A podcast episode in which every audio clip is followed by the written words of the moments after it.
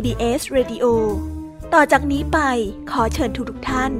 รับฟังรายการ นิทานแสนสนุกสุดหันษา ที่รังสรรค์มาเพื่อน้องๆ ในรายการ Kiss Hour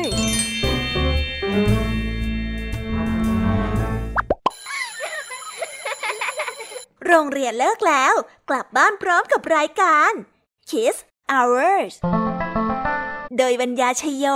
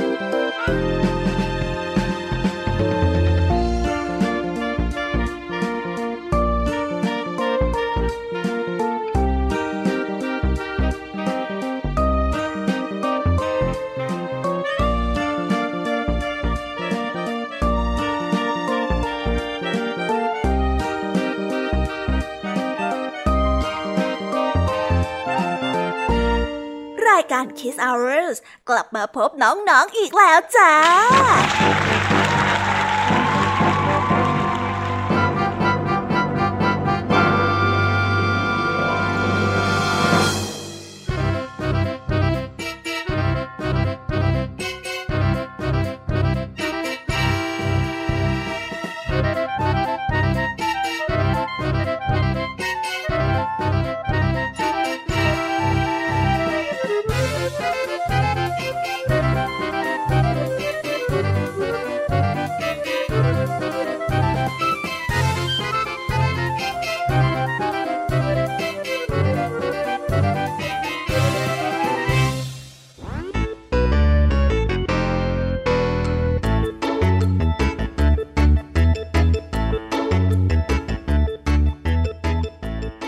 วัสดีน้องๆที่น่ารักชาวรายการคิสเอาร์ทุกๆคนนะคะ วันนี้พี่แยมมี่กับพองเพื่อน ก็ได้นำนิทานสนุกๆมาเล่าให้กับน้องๆได้ฟัง เพื่อเปิดจินตนาการและตะลุยไปกับโลกแห่งนิทานกันอย่างสนุกสนานนั่นเอง น้องๆคงอยากจะรู้กันแล้วใช่ไหมล่ะคะ ว่านิทานที่พวกพี่ไปเตรียมมานั้นเนี่ยจะมีนิทานเรื่องอะไรกันบ้างงั้นเดี๋ยวพี่แยมมี่จะบอกกันเกริ่นไว้ พอให้เรียงน้ำย่อยกันไว้ก่อนนะ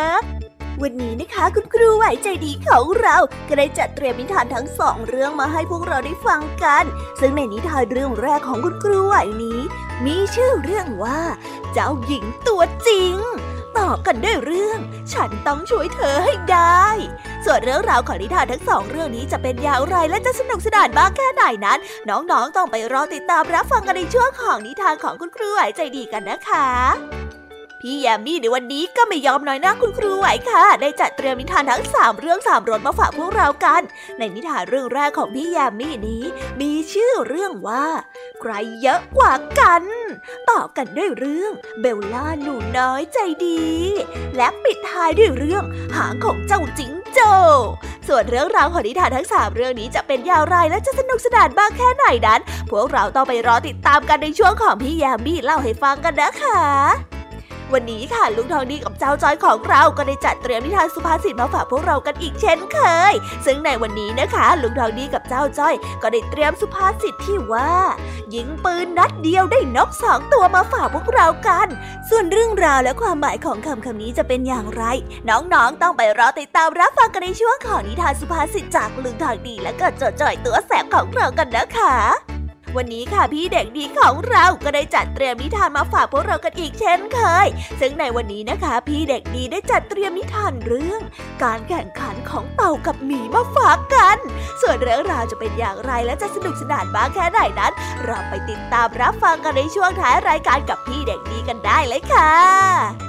โอ้โห เป็นยังไงล่ะ แค่ได้ยินแค่ชื่อเรื่องนิทานก็น่าสนุกแล้วใช่ไหมล่ะคะเด็กๆ พี่แยมมีก็ตื่นเต้นที่อยากจะรอฟังนิทานที่แสนสนุกที่พวกเรารออยู่ไม่ไหวแล้วล่ะค่ะ มีแต่เรื่องที่น่าฟังทั้งนั้นเลยนะคะเนี่ย เอาละค่ะ งั้นเรามาเตรียมตัวเตรียมใจไปให้พร้อมกับการไปตะลุยในโลกแห่งนิทานกันเลยดีกว่า ตอนนี้เนี่ยคุณครูไหวได้มารอน้องๆอยู่ที่หน้าห้องเรียนแล้วค่ะ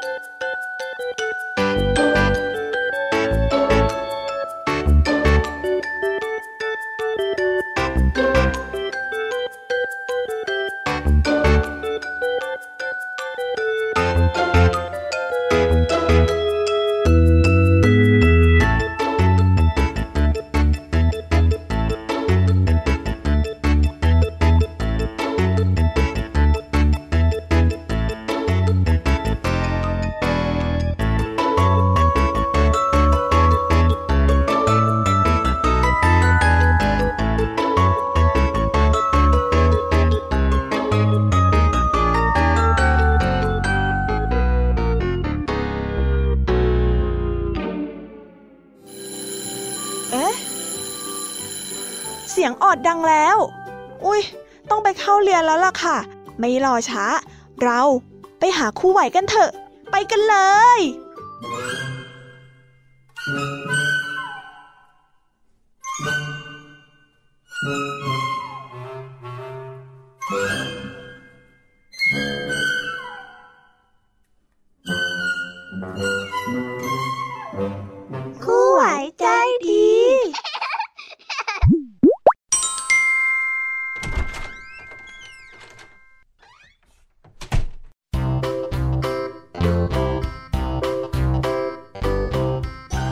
ดีค่ะเด็กๆ วันนี้ก็กลับมาพบกับคุณครูไหวกันอีกแล้วนะคะ และแน่นอนค่ะว่า มาพบกับคุณครูไหว ก็ต้องมาพบกับนิทานที่แสนสนุกกันอีกเช่นเคย ซึ่งในนิทานเรื่องแรกของคุณครูไหว ที่ได้จัดเตรียมมาเล่าให้กับเด็กๆ ฟังกันในวันนี้ มีชื่อเรื่องว่า เจ้าหญิงตัวจริง ส่วนเรื่องราวจะเป็นอย่างไร และจะสนุกสนานแค่ไหนนั้น เราไปติดตามรับฟังพร้อม ๆ กันได้เลยค่ะ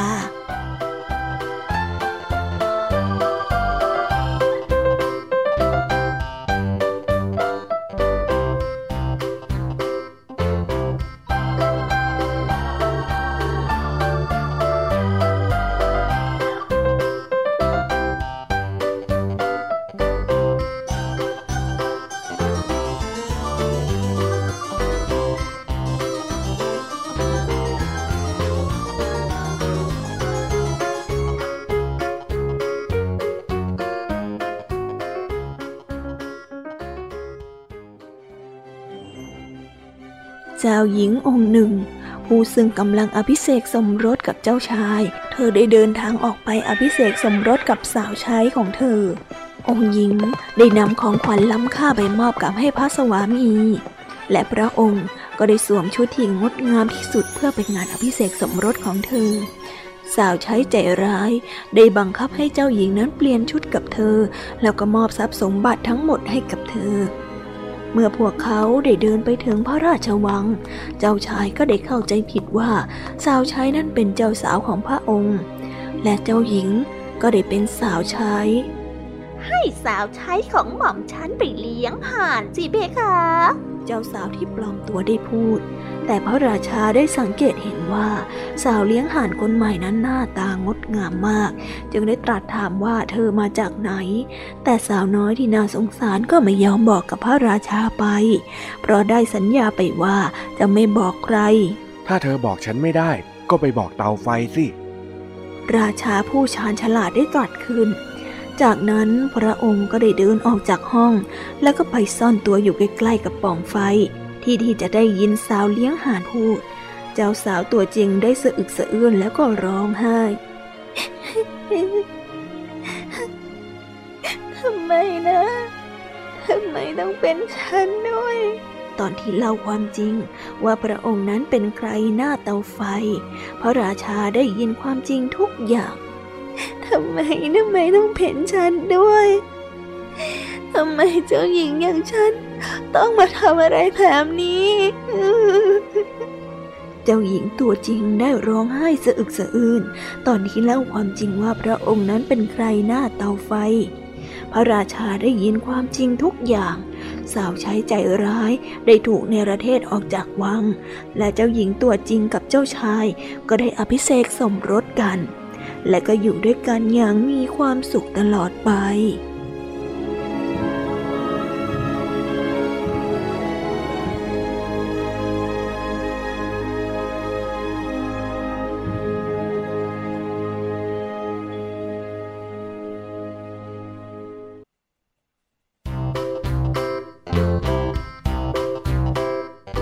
จบกันไปแล้วนะคะสำหรับนิทานเรื่องเจ้าหญิงตัวจริง เป็นยังไงกันบ้างล่ะคะเด็กๆ สนุกกันหรือเปล่าเอ่ยถ้าเด็กๆสนุกเนี่ย งั้นเราไปต่อกันในนิทานเรื่องที่สองแบบไม่รอช้ากันเลยนะคะ ในนิทานเรื่องที่สองของคุณครูไหวนี้ คุณครูไหวได้จัดเตรียมนิทานเรื่อง ฉันต้องช่วยเธอให้ได้มาฝากกัน ส่วนเรื่องราวจะเป็นอย่างไรและจะสนุกสนานแค่ไหนนั้น เราไปรับฟังพร้อม ๆ กันเลยค่ะ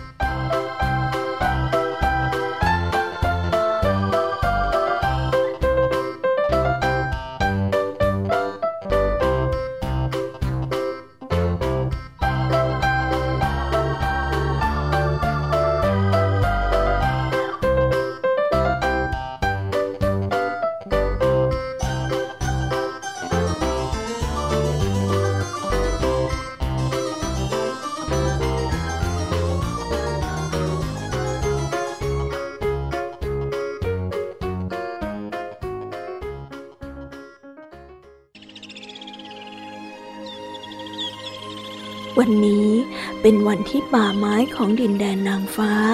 เป็นวันที่เหล่านางฟ้าจะได้ใช้เวทมนต์ของตัวเองช่วยเหลือสัตว์ป่า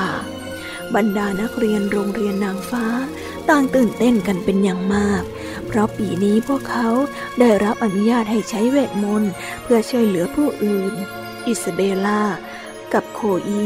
นางฟ้าอายุที่น้อยที่สุดได้ตั้งหน้าตั้งตาคอยวันนี้มาเป็นสัปดาห์ และแล้ว วันที่ยิ่งใหญ่นี้ก็มาถึง นางฟ้าทั้งหลายต่างยุ่งอยู่กับการช่วยเหลือผู้อื่น อาเดนได้ใช้เวทมนต์ของเขาช่วยเหลือแมงมุม แล้วก็ซ่อมแซมใหญ่ที่ขาด ฮอลลี่ได้ช่วยผึ้งหาน้ำหวานมาดื่ม คุณครูของพวกเขา คุณครูสไปรี่รู้สึกยินดีมาก แต่อิสเบล่าและโคอีนั้นรู้สึกเศร้าสร้อย เพราะว่าพวกเขาไร้เวทมนต์ไม่สำเร็จ พวกเขาได้พยายามช่วยเหลือนอนผีเสื้อ ให้กลายเป็นผีเสื้อที่สวยงาม แต่ก็ไม่มีอะไรเกิดขึ้น พยายามดีมากเลยจ้ะนักเรียน คุณครูสไปรี่ได้พูด โคอี้และอิซาเบลล่าได้ถอนหายใจเฮือกใหญ่ ขณะที่บินผ่านต้นไม้ ได้มีนกสองตัวจะโงกหน้าออกมาจากรัง ดูเศร้านักล่ะ พวกเราอยากฝึกใช้เวทมนต์แต่ยังหาคนที่ต้องการความช่วยเหลือจากเราไม่ได้เลย อิสเบลล่าได้พูดอย่างเศร้าๆ ว่าเธอมาช่วยเราก็ได้นะ ลูกนกน้อยได้ร้องอย่างร่าเริง พวกมันได้อธิบายว่า พวกมันยังไม่ได้เรียนวิธีการบินเลย พวกมันอยากจะออกไปจากรังนี้ และเข้าร่วมทุกสิ่งที่สนุกในวันป่าไม้ อิสเบลล่ากับโคอีได้โบกคาถาไปบนนกทั้งสองตัวที่ยืนอยู่บนรังอะตอนนี้ก็กระพือปีกได้แล้ว โคอีได้ร้อง เวทมนต์ได้สำเร็จแล้ว อิสเบลล่าและโคอีได้บินไปรอบๆยอดไม้กับเพื่อนใหม่ขนปุยของเขา ยอดเยี่ยมมากเลยจ้ะนักเรียน ครูสไปรี่ได้กล่าว อิสเบลล่าและโคอีนั้น ได้หน้าแดงด้วยความภูมิใจ พวกเขาคิดว่า นี่เป็นงานวันป่าไม้ของดินแดนแห่งนางฟ้าที่ดีที่สุดสำหรับพวกเขาเลย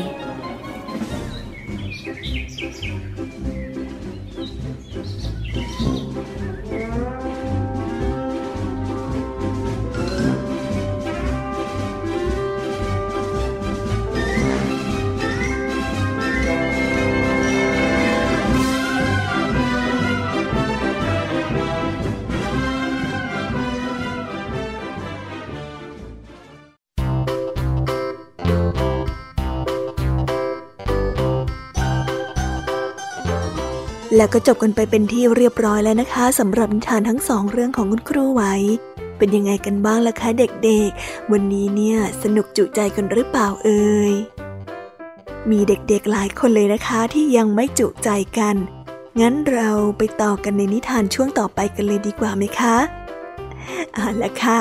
งั้นเราไปต่อกันในนิทานช่วงต่อไปกับช่วงพี่ยามีเล่าให้ฟังกันเลยนะคะ แต่สำหรับตอนนี้เนี่ย เวลาของคุณครูไหวก็ได้หมดลงไปแล้ว งั้นครูไหวต้องขอตัวลากันไปก่อนแล้วนะคะ สวัสดีค่ะ บ๊ายบาย และพบกันใหม่นะคะเด็กๆ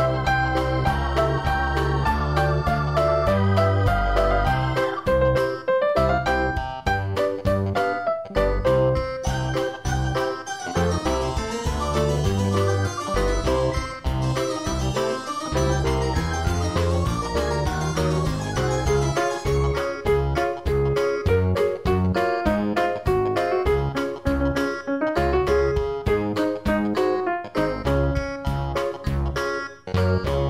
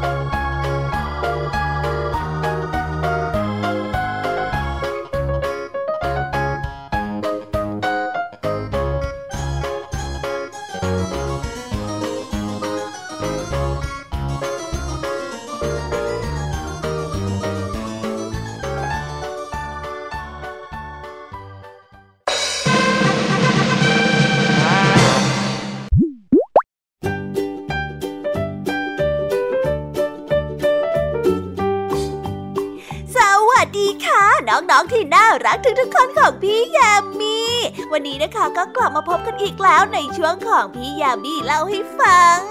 ในนิทานเรื่องแรกที่พี่ยามีได้เตรียมมาฝากน้องๆนนั้น มีชื่อเรื่องว่า ใครเยอะกว่ากัน เรื่องราวจะเป็นอย่างไรและใครเยอะกว่าใครเนี่ย เราไปติดตามรับฟังพร้อมๆกันได้เลยค่ะ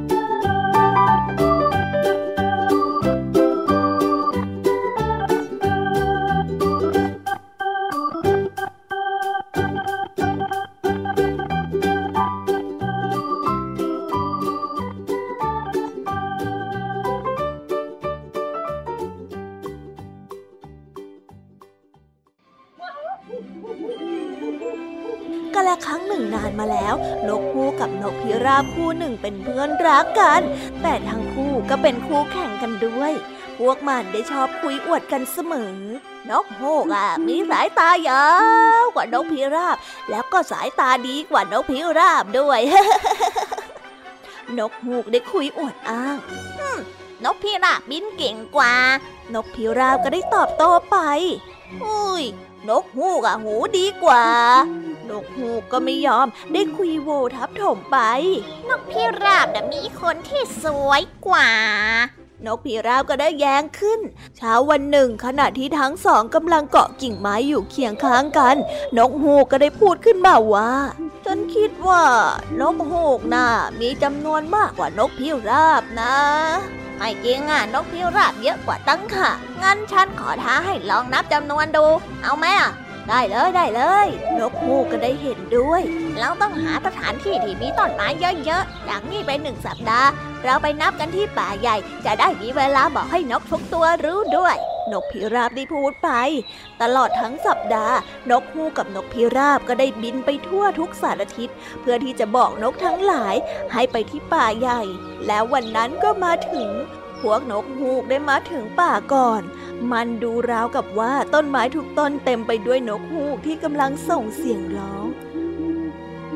ฮูกฮูกฮูกเพื่อที่จะทักทายกัน ส่วนนกฮูกนั้นมีจำนวนมากมายเหลือเกิน นี่ยิ่งทำให้เจ้านกฮูกแน่ใจว่า พวกมันจะต้องมีมากกว่านกพิราบเป็นแน่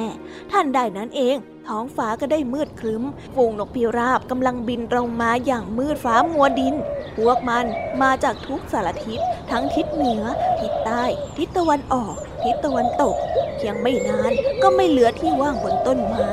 กิ่งไม้นั้นทำท่าจะหัก เพราะว่าน้ำหนักของนกพิราบทั้งหมด นกพิราบได้มาเพิ่มจำนวนขึ้นเรื่อยๆ พวกมันได้บินวนไปวนมา บินวนเป็นวงกลมเหนือป่า เพื่อมองหาและก็ร่อนลงมา เวลานี้พื้นดินก็มีแต่นกพิราบอยู่เต็มไปหมด บรรดานกฮูกได้เบิกตาโตขึ้นโตขึ้นด้วยความมหัศจรรย์ใจ ได้จ้องมองฝูงนกพิราบที่ยังคงบินมาอีกหลายพันตัว เสียงกระพือปีกของพวกมัน ดังพึบพับพึบพับจนหูนั้นอื้อเหล่านกฮูกก็ได้ถูกเบียดและถูกเหยียบ โดยนกพิราบที่เข้ามาหาเกาะกิ่งไม้เราออกไปกันเถอะเฮ้ย เยอะเหลือเกินน่ะบรรดานกฮูกได้ร้องบอกกันและกัน จากนั้นก็ดิบินหนีไป แต่นกฮูกที่น่าสงสารได้จ้องมองฝูงนกพิราบนานเกินไป จนกระทั่งดวงตาของพวกมันนั้น เบิกกว้างออกนับจากวันนั้นเป็นต้นมา นกฮูกจึงได้มีตาที่โต แล้วก็หลบซ่อนตัวในตอนกลางวัน เวลาที่พวกนกพิราบนั้นได้ออกหากิน โดยนกฮูกจะออกหากินในเวลากลางคืนเพียงเท่านั้น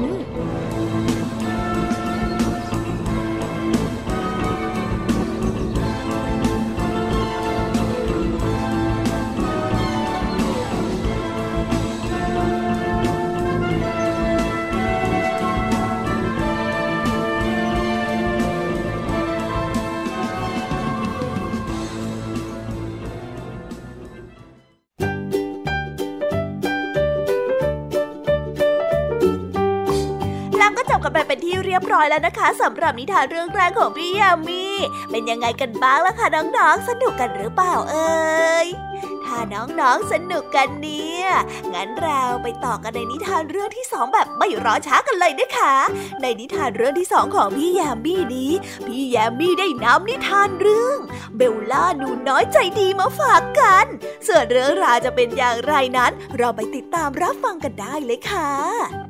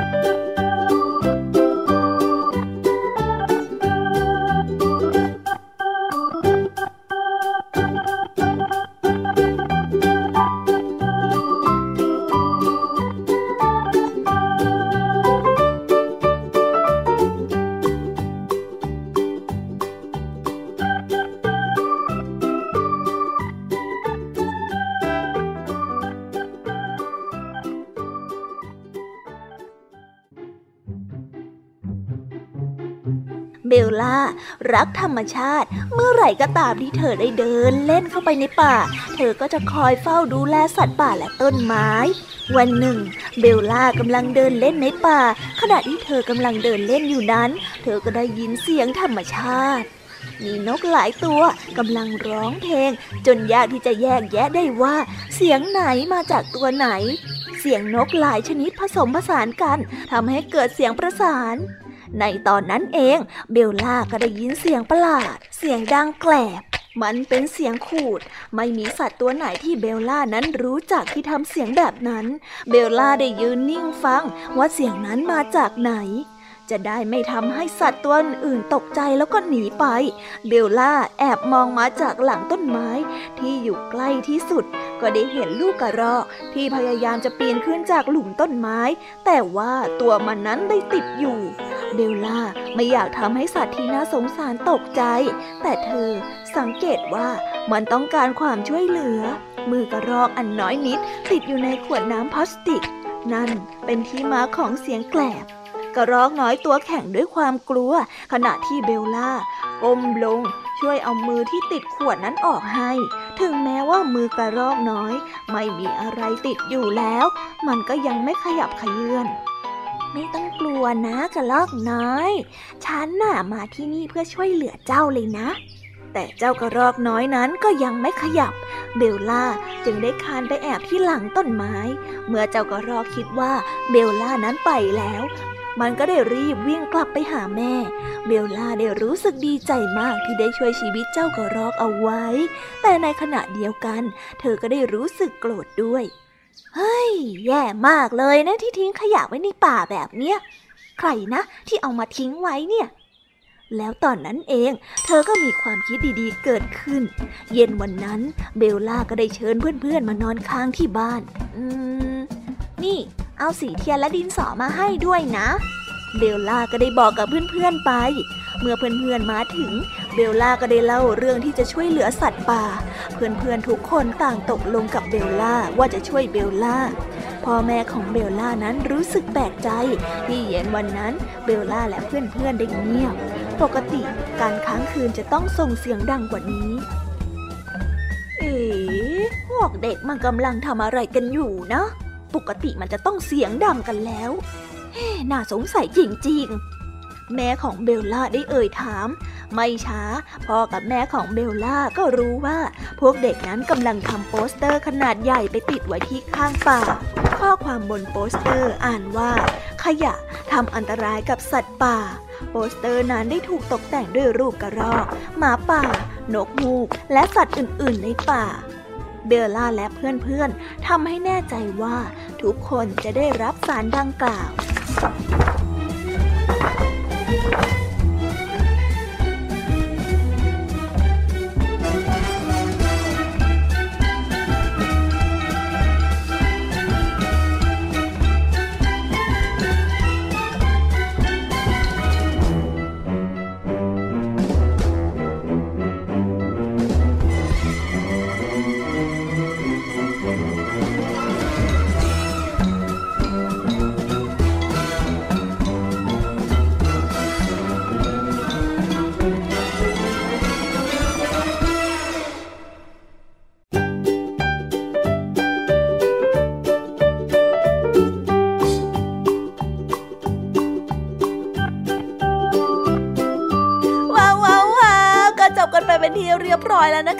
ำหรับนิทานในเรื่องที่สองของพี่ยามี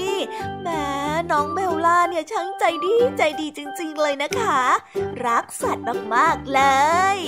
เอาละค่ะน้องๆ ถ้าน้องๆ สนุกเนี่ย งั้นเราไปต่อกันในนิทานเรื่องที่สามแบบไม่รอช้ากันเลยนะ ในนิทานเรื่องที่สามที่พี่ยามีได้เตรียมมาฝากน้องๆ กันนั้น มีชื่อเรื่องว่า หางของเจ้าจิงโจ้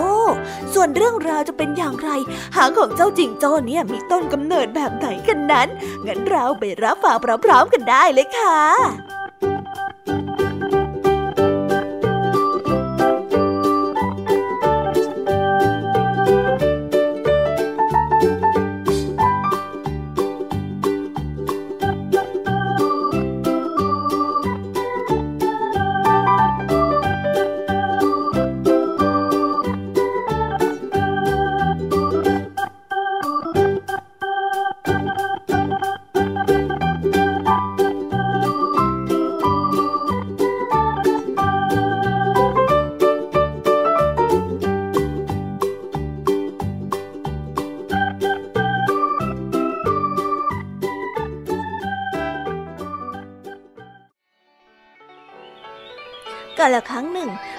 โจ้กับตัววอมแบทอาศัยอยู่ด้วยกันในกระท่อม สมัยนั้นจิงโจ้ไม่มีหาง และตัววอมแบทนั้นก็มีหัวที่กลมมากพวกมันจึงดูแตกต่างจากที่เป็นอยู่ในทุกวันนี้ ถึงแม้ว่าทั้งสองจะมีความสุขที่ได้อยู่รวมกัน แต่จิงโจ้นั้นชอบนอนข้างนอก ส่วนวอมแบทนั้นชอบนอนในกระท่อมมากกว่า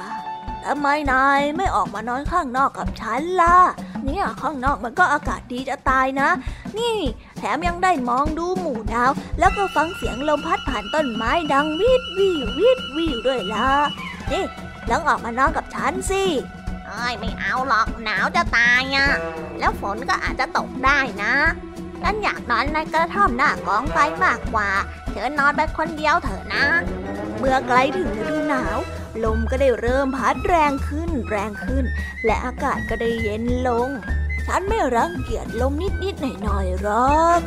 จิงโจ้ก็ได้บอกกับตัวเอง พลางกับขดแล้วก็เบียดข้างต้นไม้เพื่อให้อบอุ่น แล้ววันนั้นฝนก็ได้เริ่มตก ตอนกลางดึก จิงโจ้ได้รู้สึกหนาวและเยือกมากเหลือเกิน มันได้เปิดประตูกระท่อมแล้วก็ได้เดินเข้าไปนายต้องไปนอนมุมห้องตรงโน้นนะตรงโน้นน่ะถึงจุดโน้นเลยนั่นแหละนั่นแหละควอมแบทพึมพำบอกเสียงงัวเงีย มันกำลังงีบหลับอยู่ข้างกองไฟ ฉันไม่อยากให้นายทำฉันตัวเปียกไปด้วยนะเอ้ยนอนตรงนั้นแหละหลับได้แล้วราตรีสวัสดิ์จิงโจผู้น่าสงสารจึงต้องขดตัวนอนอยู่ที่มุมกระท่อม ที่มีลมและฝนสาดมาตามรูผนังทั้งคืน พอรุ่งเช้า จิงโจหนาวสั่นแล้วก็โกรธจัดตื่นแล้วเข้า ตื่นแล้วเจ้าวอมแบทเห็นแก่ตัว ตื่นได้แล้ว จิงโจ้ได้ตะโกน วอมแบทได้สะดุ้งตื่น มันได้เดินสะดุดแล้วก็ล้มหัวฟาดพื้นจนหน้าผากยุบ จิงโจ้ก็ได้หัวเราะนั่นคือสิ่งที่นายได้จากการที่ไม่ยอมให้ฉันนอนอุ่นๆข้างกองไฟ หน้าผากแบนๆของนายจะเป็นเครื่องเตือนใจไว้ ว่านายอะทำเลวร้ายกับฉันไว้แค่ไหนเมื่อคืนนี้ วอมแบทเมื่อได้ยินแบบนั้นก็ได้โกรธมาก มันได้คว้ากิ่งไม้ขึ้นมา แล้วก็คว้างกิ่งไม้ไปโดนผนัง กิ่งไม้นั้นได้กระเด็นจากผนัง ไปโดนจิงโจ้ แล้วก็ติดอยู่ที่ก้นจิงโจ้นับจากนี้ไป มันจะเป็นหางของนาย สมน้ำหน้า สมน้ำหน้า สมน้ำหน้า จากนั้นเป็นต้นมา ตัววอมแบทก็ได้มีหน้าผากที่แบน และจิงโจ้ก็มีหางที่ยาว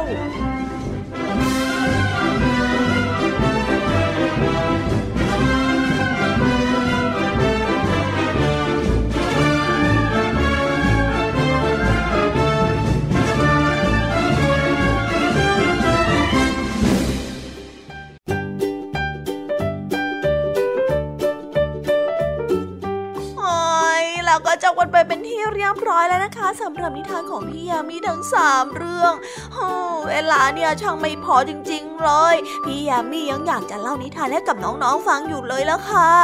แต่ว่าไม่เป็นไรนะคะน้องๆ อย่าเพิ่งเสียใจไปค่ะ เพราะว่าพี่ยามีขอสัญญาเลยค่ะว่า พี่ยามีจะกลับมาพร้อมกับนิทานที่แสนสนุกแบบนี้กันอีกเช่นเคย แต่สำหรับวันนี้เนี่ย เวลาของช่วงพี่ยามีก็หมดลงไปแล้วงั้นพี่ยามีต้องขอส่งต่อน้องๆ ให้ไปพบกับลุงทองดีแล้วก็เจ้าจ้อยในช่วงต่อไปกันเลยนะคะสำหรับตอนนี้พี่ยามีต้องขอตัวลากันไปก่อนแล้ว สวัสดีค่ะบ๊ายบายแล้วเจอกันใหม่นะคะเด็กๆ Bye.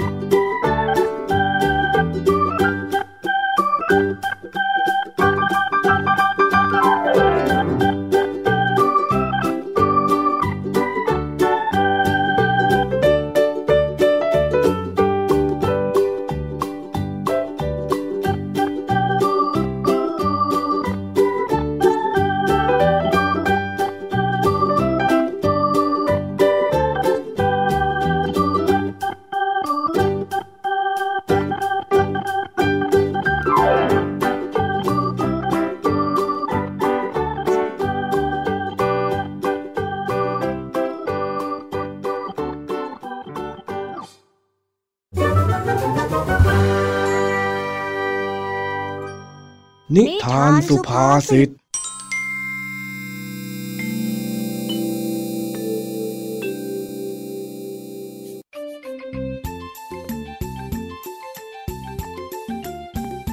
วันนี้หลังจากที่กลับมาจากโรงเรียน เจ้าจ้อยก็ได้หอบเอาการบ้านมาหาลุงทองดี เพื่อขอคำแนะนำในการทำการบ้านอีกแล้วลุงทองดีจ๋า ลุงทองดีจ๋าจอยมาอีกแล้ว ลุงทองดีอยู่ไหมอะจ๊ะลุงทองดี เออเออเอออยู่โว้ยอะไรเนี่ยฮะ มาเรียกเอะอะโวยวายแล้วช่วงนี้เนี่ย รู้สึกว่าจะมาหาข้าบ่อยเหลือเกินนะเองน่ะเฮ้ๆก็จอยมีเรื่องต้องมาขอคำแนะนำจากลุงทองดีนี่นะอย่าบอกนะว่า ถูกต้องแล้วล่ะครับจอ ยยอมมีก้อนบ้านจะมาปลุกสารลุงทองดีอีกแล้วแหละ โอ้ย แล้วทำไมข้าจะต้องมาช่วยเองทำกันบ้านทุกวันเลยเนี่ยฮะ ข้าเป็นเพื่อนร่วมกลุ่มกับเองหรือยังไงแหมก็ไม่ขนาดนั้นหรอกลุงที่จอยมาทุกวันน่ะ ก็เป็นเพราะว่าจอยคิดถึงลุงทองดีตั้งหากแหม้ที่อย่างเนี้ยแล้วมาทำปากดีนะเองน่ะอ้าวไหนมีอะไรละการบ้านน่ะ ว่ามาสิ วันนี้เป็นการบ้านวิชาภาษาไทยครูของจอยอะให้จอยมาฝึกเขียนบทความจากการสัมภาษณ์จอยไม่รู้ว่าจะไปสัมภาษณ์ใคร แม่ก็ไม่กลับบ้านจอยก็เลยมาหาลุงทองดีนี่แหละจ้ะอ๋อข้าก็นึกว่ายากเอาสิ มามาถ้าหากว่าจะสัมภาษณ์ข้าก็เริ่มตอนนี้เลยก็ได้เนี่ยได้เลยจ้ะงั้นเริ่มจากคำถามข้อที่หนึ่งเลยนะจ๊ะได้ได้ ถามมาเลย ข้าเนี่ยพร้อมตอบทุกคำถาม ไม่ว่าจะยากแค่ไหน ข้าก็จะตอบให้หมดนั่นแหละ งั้นกาอะไรชอบอยู่ในน้อืมนี่มันเป็นคำถามสัมภาษณ์หรือยังไงฮะไอ้จ้อย เอ็งถามอะไรของเอ็งเนี่ย เอาให้มันมีสาระหน่อยได้ไหมำได้ล้อเล่นนะลุงทองดีจอยยังไม่รู้เลยว่าจะถามอะไรลุงทองดีอะ อ้าว แล้วเอ็งไม่นึกมาก่อนเล่าฮะ งั้นก็หมายความว่าข้าเนี่ยจะต้องช่วยเอ็งนึกหัวข้ออีกแล้วล่ะสินะ ถ้าได้อย่างนั้นก็คงจะสะดวกจอย เอ้ย สะดวกต่อการสัมภาษณ์มาก ๆ เลยละจ้ะอืมข้านึกแป๊บหนึ่งละกันนะ เอะเรื่องอะไรดีนะข้าว่า มันน่าจะต้องเป็นเรื่องที่ใกล้ตัว จะได้ดูน่าสนใจเอ็งว่าไหมเฮ้ จ้อยนึกออกแล้วจ้อยอะสัมภาษณ์เรื่องที่ลุงทองดีปลูกผักปลูกกล้วยไว้หลังสวนดีไหมจ๊ะ เออ ได้สิได้สิดีเลยละยิงปืนนัดเดียวเนี่ย ได้นกสองตัวเลยนะ เดี๋ยวก่อนสิลุงจ้อยจะสัมภาษณ์เรื่องการทำสวนไม่ได้ชวนลุงทองดีไปยิงนกสักกันหน่อยหนึ่งโอ้เจ้าจ้อยคำว่ายิงปืนนัดเดียวได้นกสองตัวเนี่ย มันเป็นสำนวนไทยที่มีความหมายว่า การลงมือทำอะไรเพียงครั้งเดียว แต่ได้รับผลประโยชน์สองอย่าง เหมือนกับการที่ยิงกระสุนออกไปแค่นัดเดียว แล้วไปถูกนกที่เป็นเป้าถึงสองตัวยังไงล่ะอ๋อว่าแต่ แล้วมันได้นกสองตัวยังไงเหรอจ๊ะจ้อยแค่มาขอสัมภาษณ์ลุงทองดีทำสวนเองนะ เออ เดี๋ยวข้าจะบอกทีหลังก็แล้วกัน งั้น เราไปคุยกันในสวนดีไหม จะได้เห็นภาพ มีบรรยากาศประกอบด้วยนะเออ ได้เลยจ้ะไปไปไปหลังจากนั้น ลุงทองดีกับเจ้าจ้อย ก็พากันเดินเข้าไปในสวนหลังบ้าน แล้วเจ้าจ้อยก็ได้เริ่มสัมภาษณ์ลุงทองดีจ้อยเริ่มถามข้อแรกเลยนะจ๊ะทำไมลุงทองดีถึงเลือกเอาพื้นที่หลังบ้านมาทำเป็นสวนล่ะจ๊ะที่เลือกพื้นที่ตรงนี้เป็นสวนน่ะนะ ก็เพราะข้ารู้ว่า วันหนึ่งข้าจะต้องแก่ แล้วก็จะได้มีอะไรกินอยู่ใกล้ๆบ้าน ไม่ต้องลำบากขับรถไปซื้อของถึงในตลาด แล้วก็อยู่แบบพึ่งพาตัวเองได้ยังไงล่ะอ๋อแล้วทำไมลุงทองดีถึงคิดว่า การที่ปลูกผักปลูกผลไม้ไว้จะดีกว่าการปลูกพืชไร่อื่นๆล่ะจ๊ะ คนเราเนี่ยต้องรู้จักตัวเอง รู้จักพอเพียงข้านะหมดไว้ที่จะไปปลูกอ้อยปลูกข้าวโพดแล้ว ข้าไม่มีแรงไปดูแลมันหรอก ก็เลยปลูกพืชที่มันเก็บเกี่ยวง่าย จนได้กลายมาเป็นอาชีพคนสวนนี่ยังไงล่ะ เลยกลายเป็นคนสวน แล้วทำไมลุงทองดีปลูกกล้วยเยอะจังล่ะจ๊ะ อ๋อ ก็ต้นกล้วยนะมันเป็นพืชอเนกประสงค์ กินได้แทบทุกส่วน เอาลูกไปขายก็ได้ ตัดใบขายก็ได้ เอาต้นมาทำเป็นอาหารสัตว์ก็ยังได้ โอ้ย ประโยชน์หลายอย่างเยอะแยะเลยละ อ๋อ อย่างนี้นี่เอง ที่ลุงทองดีบอกว่า ยิงปืนนัดเดียวได้นกสองตัวน่ะ ฉลาดสุดยอดไปเลย ก็ไม่เชิงนักหรอก ว่าแต่มีคำถามอะไรที่เองจะถามข้าอีกไหมล่ะฮะมีจ้ะมีจ้ะมีจ้ะจ้อยมีอีกหนึ่งคำถาม แล้วถ้าวันไหนลุงทองดีทำสวนคนเดียวไม่ไหว ลุงทองดีจะทำยังไงเหรอจ๊ะอ๋อ ข้าก็จะให้หลานชายสุดที่รักของข้าช่วยนะสิ ปกติเนี่ย หลานชายของข้าเนี่ยไม่เคยปฏิเสธอยู่แล้วอืมให้หลานชายสุดที่รัก ช่วย เอ๊ะ เอ๊ะ นี่มันเรานี่นะ อย่าบอกนะว่า ใช่แล้ว ไหนๆก็มาแล้วเนี่ย มาช่วยข้าเก็บหน่อกล้วยหน่อยเร็ว ข้าเนี่ยช่วยเองทำการบ้าน เองก็ช่วยข้าเก็บกล้วยเป็นยังไงล่ะ ยิงปืนนัดเดียว ได้นกสองตัวเลยไหมล่ะ โอ้ยลุงทองดีขี้โกงนี่นะ เฮ้ยข้าไม่ได้โกงสักหน่อย ก็แลกกันสิพึ่งพากันยังไงเจ้าจ้อย โอ้ยไม่ต้องเลยลุงทองดีอะหลอกใช้จ้อยตลอดเลยอะ เองนั่นแหละไม่ต้องเลย ข้าช่วยเองเรียบร้อยหมดแล้ว คราวนี้แหละถึงคราวเองต้องช่วยข้าบ้าง โอ้ลุงทองดีอะลุงทองดีไม่เห็นจอยหรอ จอยอะทำการบ้านเหนื่อย โอ๊ยปวดแขนไปหมดเลยโอ๊ยไม่ต้องเลยไม่ไหวแล้วไม่ต้องเลย ไปนู่น ไปหยิบมีดมาแล้วมาช่วยข้าตัดกล้วยตรงนี้ซะ โอ้โห ครับ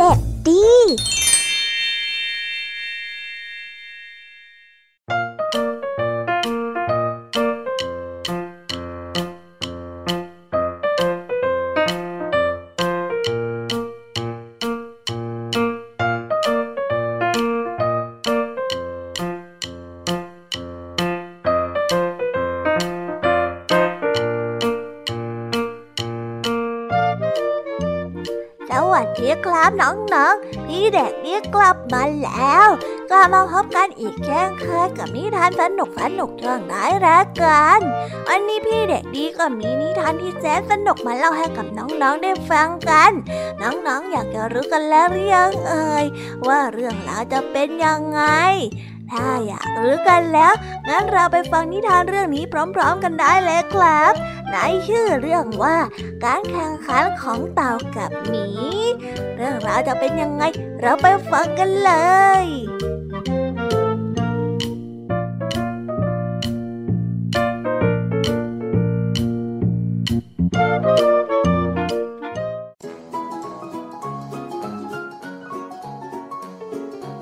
มีตัวหนึ่งเดินเล่นอยู่ใกล้สระน้ำที่เย็นจัด จนได้กลายเป็นน้ำแข็ง มันได้เห็นเจ้าเต่าโผล่หัวขึ้นมา จากรูบนน้ำแข็งนั่น เจ้าหมีได้ร้องทักทาย อรุณสวัสดิ์คุณเชื่องช้า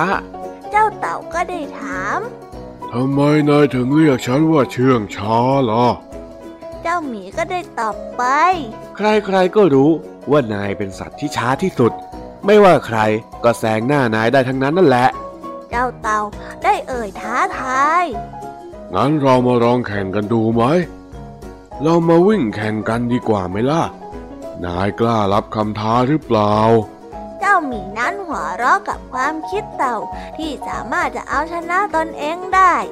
มันจึงตกลงแข่งขันกับเต่าเช้าวันรุ่งขึ้น หลังจากพระอาทิตย์ขึ้นไม่นาน เต่ากับหมีก็มาเจอกันที่สระน้ำสัตว์ทั้งหลายเดินทางไกลหลายกิโลเมตร เพื่อที่จะมาดูการแข่งขันในครั้งนี้ ฉันจะว่ายน้ำข้ามสระส่วนนายวิ่งเลียบตามชายฝั่ง แล้วมาดูกันว่า ใครจะไปถึงอีกฝั่งหนึ่งก่อน เต่าก็ได้พูดเสนอหมีก็เลยได้ถามออกไปว่า นายจะว่ายได้ยังไง ก็ในสระเนี่ยมันมีแต่น้ำแข็งอะ่ะ เจ้าเต่าเลยได้อธิบายมาว่า ฉันก็จะเจาะรูบนน้ำแข็ง พอไปถึงรูแต่ละรู ฉันก็จะโผล่หัวขึ้นมายังไงล่ะหมีกับเต่าได้เข้าประจำที่หมีได้อยู่บนฝั่ง และเต่าก็ได้อยู่ในน้ำเมื่อกระต่ายป่าให้สัญญาณ การแข่งขันก็ได้เริ่มต้นขึ้น หิมะได้ปลิวฟุ้ง เท้าของหมีขณะที่มันวิ่งออกไปอย่างรวดเร็วในขณะเดียวกัน เต่าก็ได้มุดลงไปใต้น้ำแข็งเพียงเดียวเดียว หัวมันก็ได้โผล่ขึ้นมาที่รูต่อไป เร็วเข้าเจ้าหมี เร็วเข้าเจ้าหมี ฉันแซงหน้านายอีกแล้วนะ เจ้าเต่าได้ตะโกนออกมา เจ้าหมีได้เร่งฝีเท้าให้เร็วขึ้นเร็วขึ้น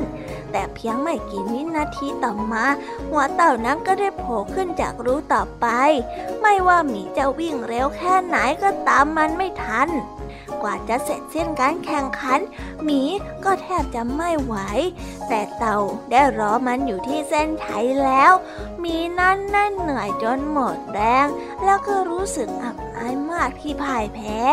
มันได้เดินโซเซกลับบ้าน แล้วก็ไม่ผูหน้าออกมาอีกเลย จนกระทั่งฤดูใบไม้ผลิ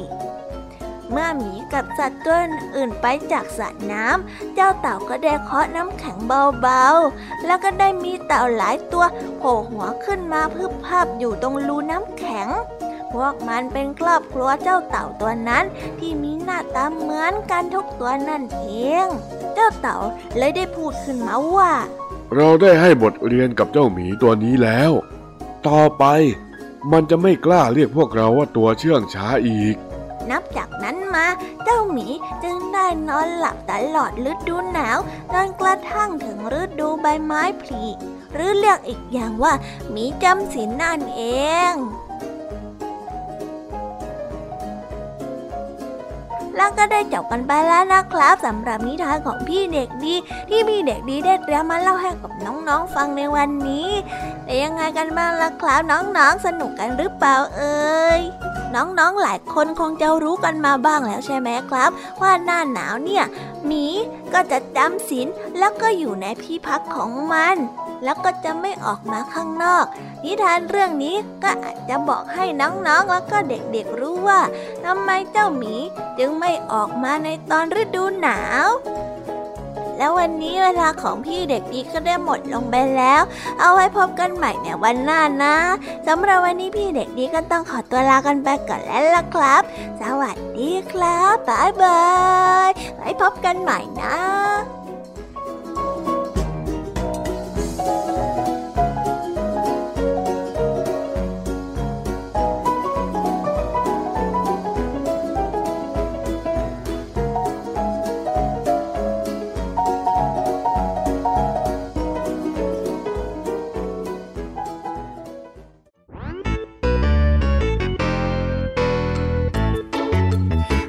กันบ้างนะคะน้องๆสำหรับนิทานหลากหลายเรื่องราวที่ได้รับฟังกันไปในวันนี้ สนุกกันหรือเปล่าเอ่ยหลากหลายเรื่องราวที่ได้นำมาเนี่ย บางเรื่องก็ให้ข้อคิดสะกิดใจ บางเรื่องก็ให้ความสนุกสนานเพลิดเพลิน แล้วแต่ว่าน้องๆเนี่ยจะเห็นความสนุกสนานในแง่มุมไหนกันบ้าง ส่วนพี่ยามีแล้วก็พ่องเพ อนเนี่ยก็มีหน้าที่ในการนำนิทานมาส่งตรงถึงน้องๆแค่นั้นเองล่ะค่ะ แล้ววันนี้นะคะ เราก็ฟังนิทานกันมาจนถึงเวลาที่กำลังจะหมดลงอีกแล้วอะหอยใครที่ฟังไม่ทันเนี่ย หรือว่าฟังไม่ครบ ก็สามารถไปย้อนรับฟังได้ที่เว็บไซต์ไทย PBS Radio หรือที่แอปพลิเคชันไทย PBS Radio ได้นะถึงเวลาที่จะต้องกล่าวคำลาแล้วล่ะค่ะ พี่ยามีต้องคิดถึงน้องๆอีกแน่เลย แต่ไม่ต้องห่วงนะคะน้องๆ พี่ยามีเนี่ยขอสัญญาเลยว่า จะกลับมาพบกันใหม่พร้อมกับนิทานที่แสนสนุกแบบนี้กันอีกแน่นอนค่ะน้องๆ อย่าลืมนำข้อคิดดีๆ ที่ได้จากการรับฟังนิทานที่แสนสนุกของคุณครูไหว พี่ยามีลุงทองดีและก็เจ้าจ้อย และก็นิทานจากพี่เด็กดีในวันนี้ไปใช้กันด้วยนะคะเด็กๆ เอาไว้พบกันใหม่ในวันพรุ่งนี้นะสำหรับวันนี้พี่ยามีต้องขอตัวลากันไปก่อนแล้วล่ะค่ะ สวัสดีค่ะบายบายนะคะน้องๆ และพบกันใหม่ค่ะ